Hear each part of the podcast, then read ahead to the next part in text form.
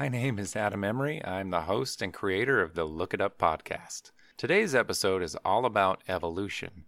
The first episode of Look It Up was a dive into religions and creation stories. This episode is about what comes after creation. Today I'm going to talk about DNA, genes, genetic drift, gene mutations, and adaptation. As with all Look It Up episodes, I'm going to get you the info I found online and in books, the answers to questions I've heard or I've seen. Today's episode focuses on science, but I'll also debunk some of the most common myths and misunderstandings around the theory of evolution. When I was in college, I took a course on evolution. Like most college courses, we had an evolution course textbook, but our main focus was on Charles Darwin's On the Origin of Species. If you're not familiar with the book or with the book's author, I'll talk about both today. Evolution is widely accepted in society and science, but for some reason, many people still fight against it. People argue against it because of misunderstandings, and a lot of people reject it because of misinformation. I hope, after listening to this episode, you'll appreciate the theory of evolution and the science behind it. I also hope that if you come across the naysayers of evolution in the future, you might be able to persuade them with some of this information. First things first, I want to start with what it means to be a theory. I've heard people start and end their argument against evolution by saying that you can't believe in something that's just a theory, in quotes. In science, a theory is something that can be repeatedly tested and verified using the scientific method. It's not a guess, which is what most people confuse with a theory. A hypothesis is a guess, something that hasn't been proven true or false. A scientific theory is something that has been tested, it has been accepted by most scientists, and until proven wrong, is considered to be the explanation for how something works. The scientific method is making a guess based on observations, then experimenting, observing, and testing and confirming as much as possible if that guess is true.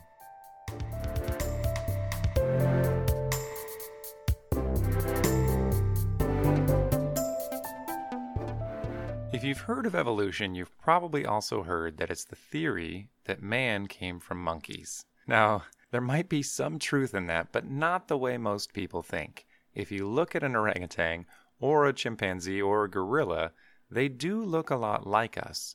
They have similar eyes, arms, hands, ears, and actually genes. But humans have been evolving for thousands, potentially millions of years. So have those monkeys and apes also been evolving? Yes, they have. We evolved at the same time as monkeys, apes, and everything else on the planet today. In another thousand or million years, monkeys will continue to evolve just like us. But they will not suddenly turn into us. They may get more similar, they may get much different. We likely have a common ancestor way up the genetic tree, but we don't come from the monkeys you see swinging in the trees. Now, I mentioned genetic tree. I want to give a little background on what genes are and why they're important. You may have heard of DNA. DNA stands for deoxyribonucleic acid. DNA is pretty cool stuff. It's the building block for all life. You've probably heard of it or seen diagrams of it before. They teach about it in school, and a lot of science fiction movies show that twisted ladder everyone is familiar with. The scientific name for that ladder is a double stranded helix. DNA is made up of nucleotides, which is basically just a fancy way of saying a group of sugar and phosphate molecules with a nitrogen base. DNA nucleotides have a nitrogen base of C, which is cytosine, G, guanine, A, adenine, or T, thymine. You're not going to have to remember any of this, but the four nitrogen bases C, G, A, and T are in sequences that make up patterns in the DNA. Each nucleotide has a 5 carbon sugar molecule and a phosphate molecule along with those nitrogen bases. DNA sequences, or groups of those nucleotides, make up genes. All of our DNA genes are contained within chromosomes. Chromosomes come in pairs. Humans have 46 of them. 23 come from our father, and 23 from our mother. Some species, like plants that have shoots that turn into whole new plants, come from clones, which are genetically identical to the original. They have the exact chromosomes as their parent. But everything that has a male and female reproductive source gets one of each from each side. Chromosomes are made up of long strands of DNA, which include tons of smaller sections. Genes are the sections of DNA which hold specific genetic information. They are the middle level between DNA and chromosomes. Each chromosome in the pair has a different set of genes that our body uses.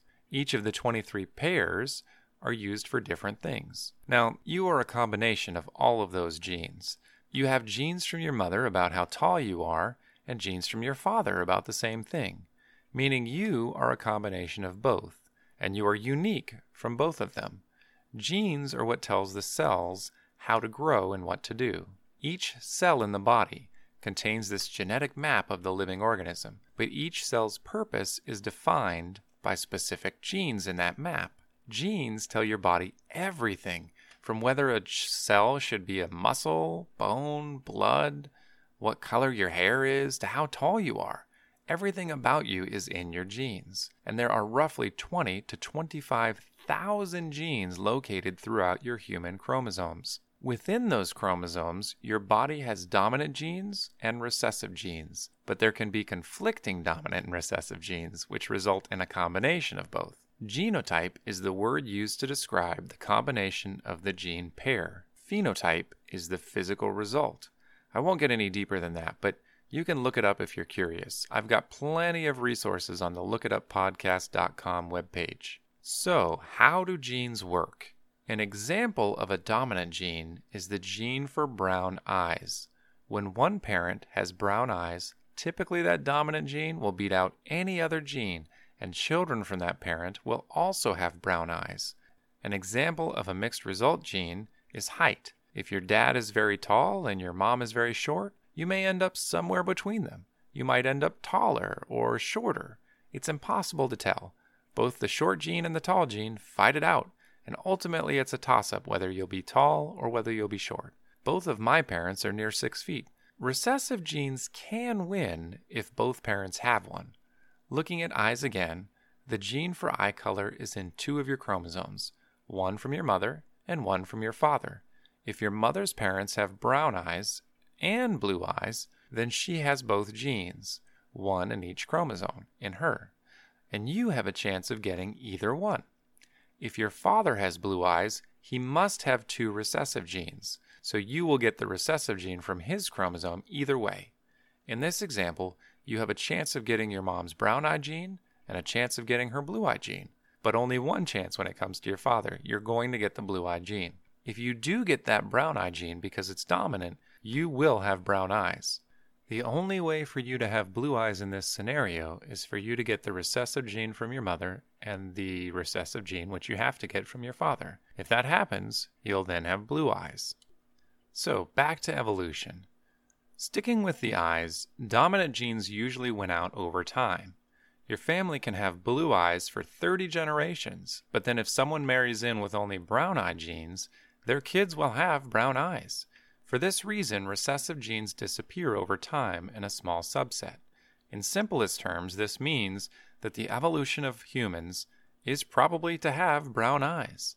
This is because, with brown winning every time someone gets both dominant and recessive genes, eventually blue eyes will lose out completely. Of course, brown and blue aren't the only eye colors. There are hazel eyes, amber, gray, green, there are even red pigmentation in your irises for your eye color.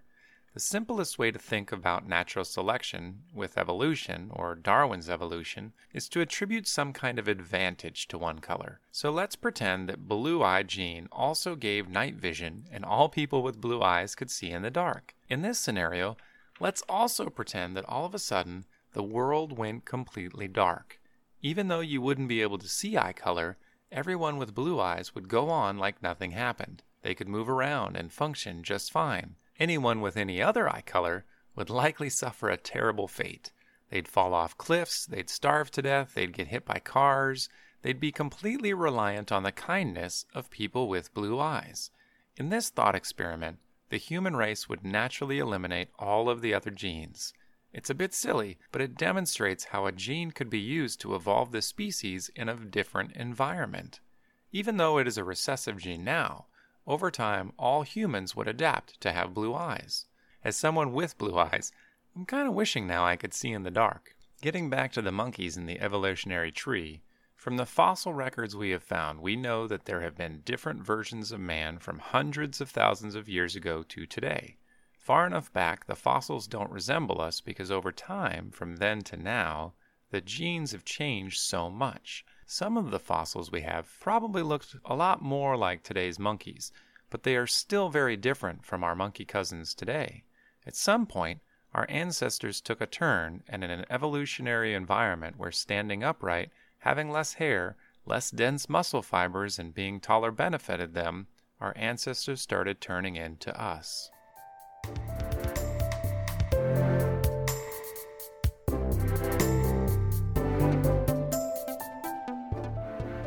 Charles Robert Darwin was an English naturalist born in 1809. He's considered to be the founder of the scientific theory of evolution by natural selection.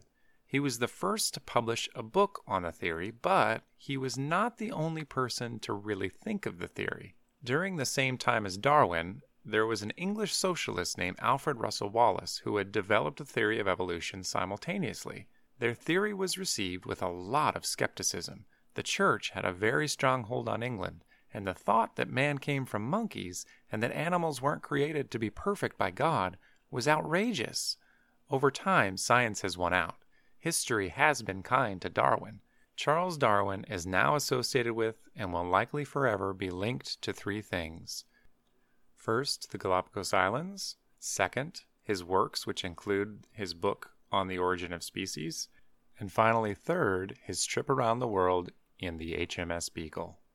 I'm going to give a little history about Darwin. When Darwin was 16, his father sent him to study medicine at Edinburgh University. His time at university is credited with giving him an understanding of scientific theory and thought. When Darwin's father realized medicine wasn't Darwin's passion, he sent him to Christ College in Cambridge. That's where Darwin learned botany, and this is also where the idea of a trip around the world was suggested to him. So after school, Darwin boarded the HMS Beagle as a self financed gentleman. The captain of the HMS Beagle feared the loneliness of command, especially on a five year long journey, halfway around the world, so Darwin signed on to keep him company. The trip was five years long, but during that time, Darwin spent only about 18 months aboard the ship. The rest of the time, he was exploring distant lands. His exploration included rainforests, the Andes Mountains, he was able to watch volcanic eruptions in process, he saw the aftermath of earthquakes and tidal waves. He explored fossil encrusted cliffs, ocean shores, and of course, the Galapagos Islands. By the time the Beagle made it to the Galapagos Islands, Darwin and the rest of the crew were already pretty homesick. I was surprised to learn that even though Darwin noticed birds on the islands that were almost identical except for their beaks, he didn't have that famous eureka moment until a couple years after he finished his famous journey. Making it back to England in 1836, Darwin had enough notes and observations for a lifetime of study. He spent his first few years back in London. There he worked and wrote about all the species and observations from the voyage. He had a lot of questions about humans, extinct animals, and variations of species he observed, especially the birds. Succession, or the idea that species that are better adapted can take over an ecosystem, was already accepted as proven for why extinction would occur. But that didn't explain the variations Darwin found of the same animals separated by miles of oceans with different characteristics. As he went through his studies and observations, Darwin was forced to work in secret because it was a time where the church had very strong control over society, so any contradictions to theological doctrine were seen as heresy.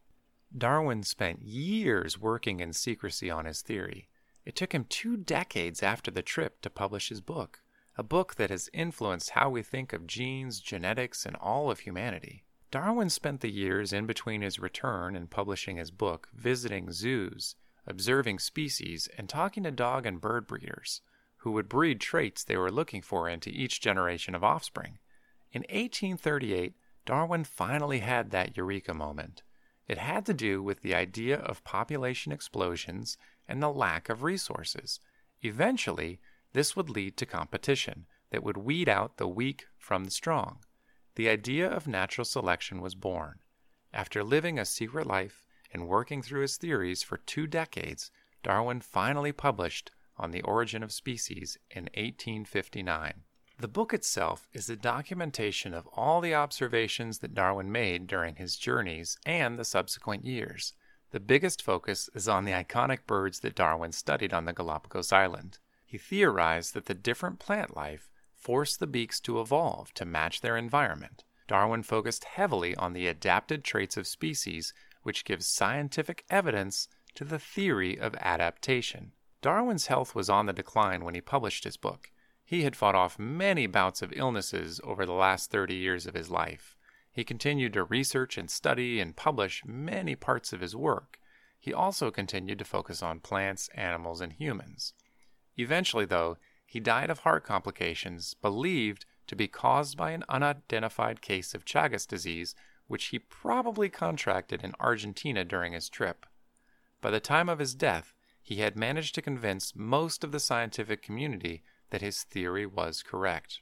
After his death, he was buried at Westminster Abbey near Sir Isaac Newton. His funeral was attended by thousands. His family was there, a lot of scientists, philosophers, friends, and dignitaries all attended his funeral.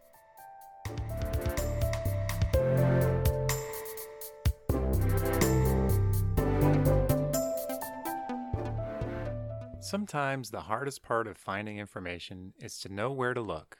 When I'm researching things for the podcast, I often start with a simple internet search. It doesn't matter if it's Google, Bing, DuckDuckGo, or Yahoo, they're all great launch pads for information. I also enjoy reading through old articles and reading through Wikipedia and college sites. If something looks suspicious, I'll look somewhere else to see if multiple places say the same thing. There are tons of people committed to putting that information out there and being a resource for people like me.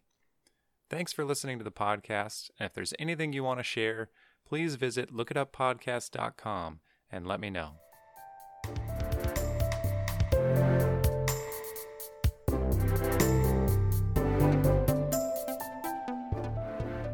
This last part of the podcast, I'm going to talk about some misconceptions people have when talking about evolution. There's no master list, so I'm going to hit the ones I've heard and read about. If you have any others that you've heard and I don't talk about them, feel free to comment on the podcast webpage. The theory of evolution has proven to be scientifically reproducible from repeated observations, not just guessing at what happened. I already talked about the first misconception, the monkey to man myth.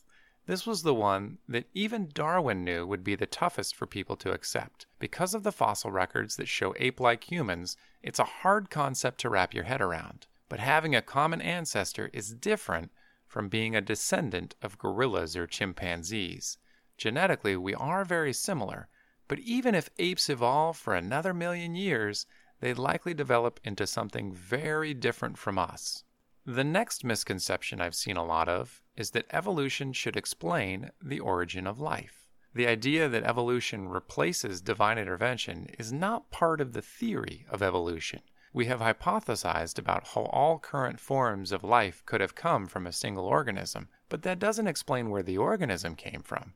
On top of that, we don't have fossil evidence from A to Z that links all life back to that one cell. So it's certainly possible that there is a God that created the first versions of each animal, and nature did the rest. The next one is that natural selection is intentional or has a purpose. There is evidence that environment can help craft evolutionary traits, but it isn't a guarantee. If a flock of birds gets blown onto an island where the only food source is nuts that have incredibly hard outer shells, it doesn't mean that the birds will evolve diamond strength beaks. There is such a thing as artificial selection. This is how we've ended up with so many dog breeds bred to do very specific things. It's also how we ended up with domesticated cows and so many versions of plants that we have today. If the environment drastically changes, it doesn't mean that all versions of life will adapt. Sometimes genetic drift happens in directions that take an organism in a much different direction that isn't well suited for its environment, and that is when extinction happens. Or a species will get by, but not flourish. The seeing in the dark thing I mentioned before would be really cool, but clearly it's not in the cards for humans anytime soon, even if the world did go dark.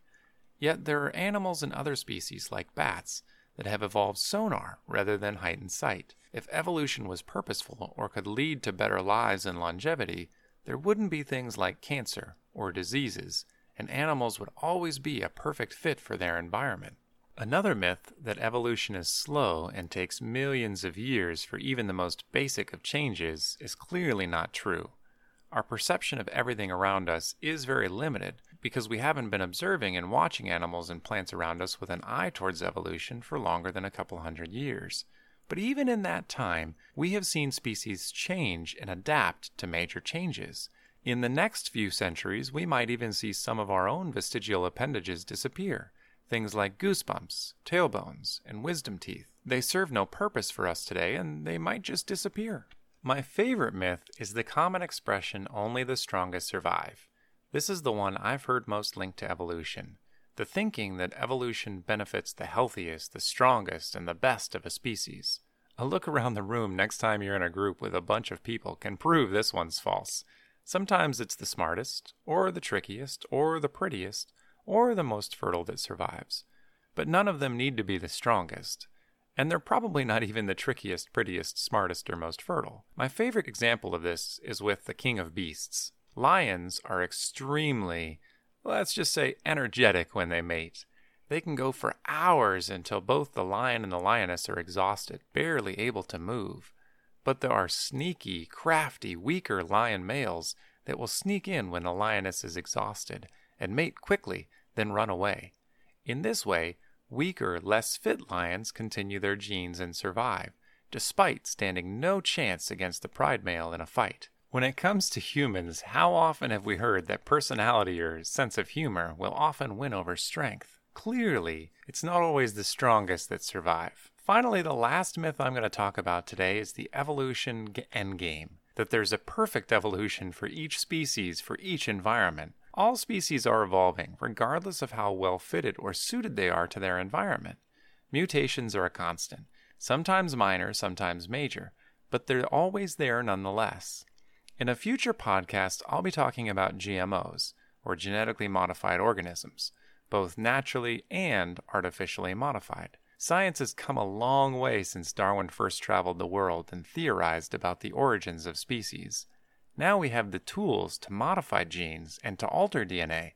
We can splice it and play with it, which is both amazingly promising and at the same time terrifying. We've analyzed the human genome and mapped all the genes, but we still don't know what they all do. There's always more to discover, and there will always be new mutations and possibilities.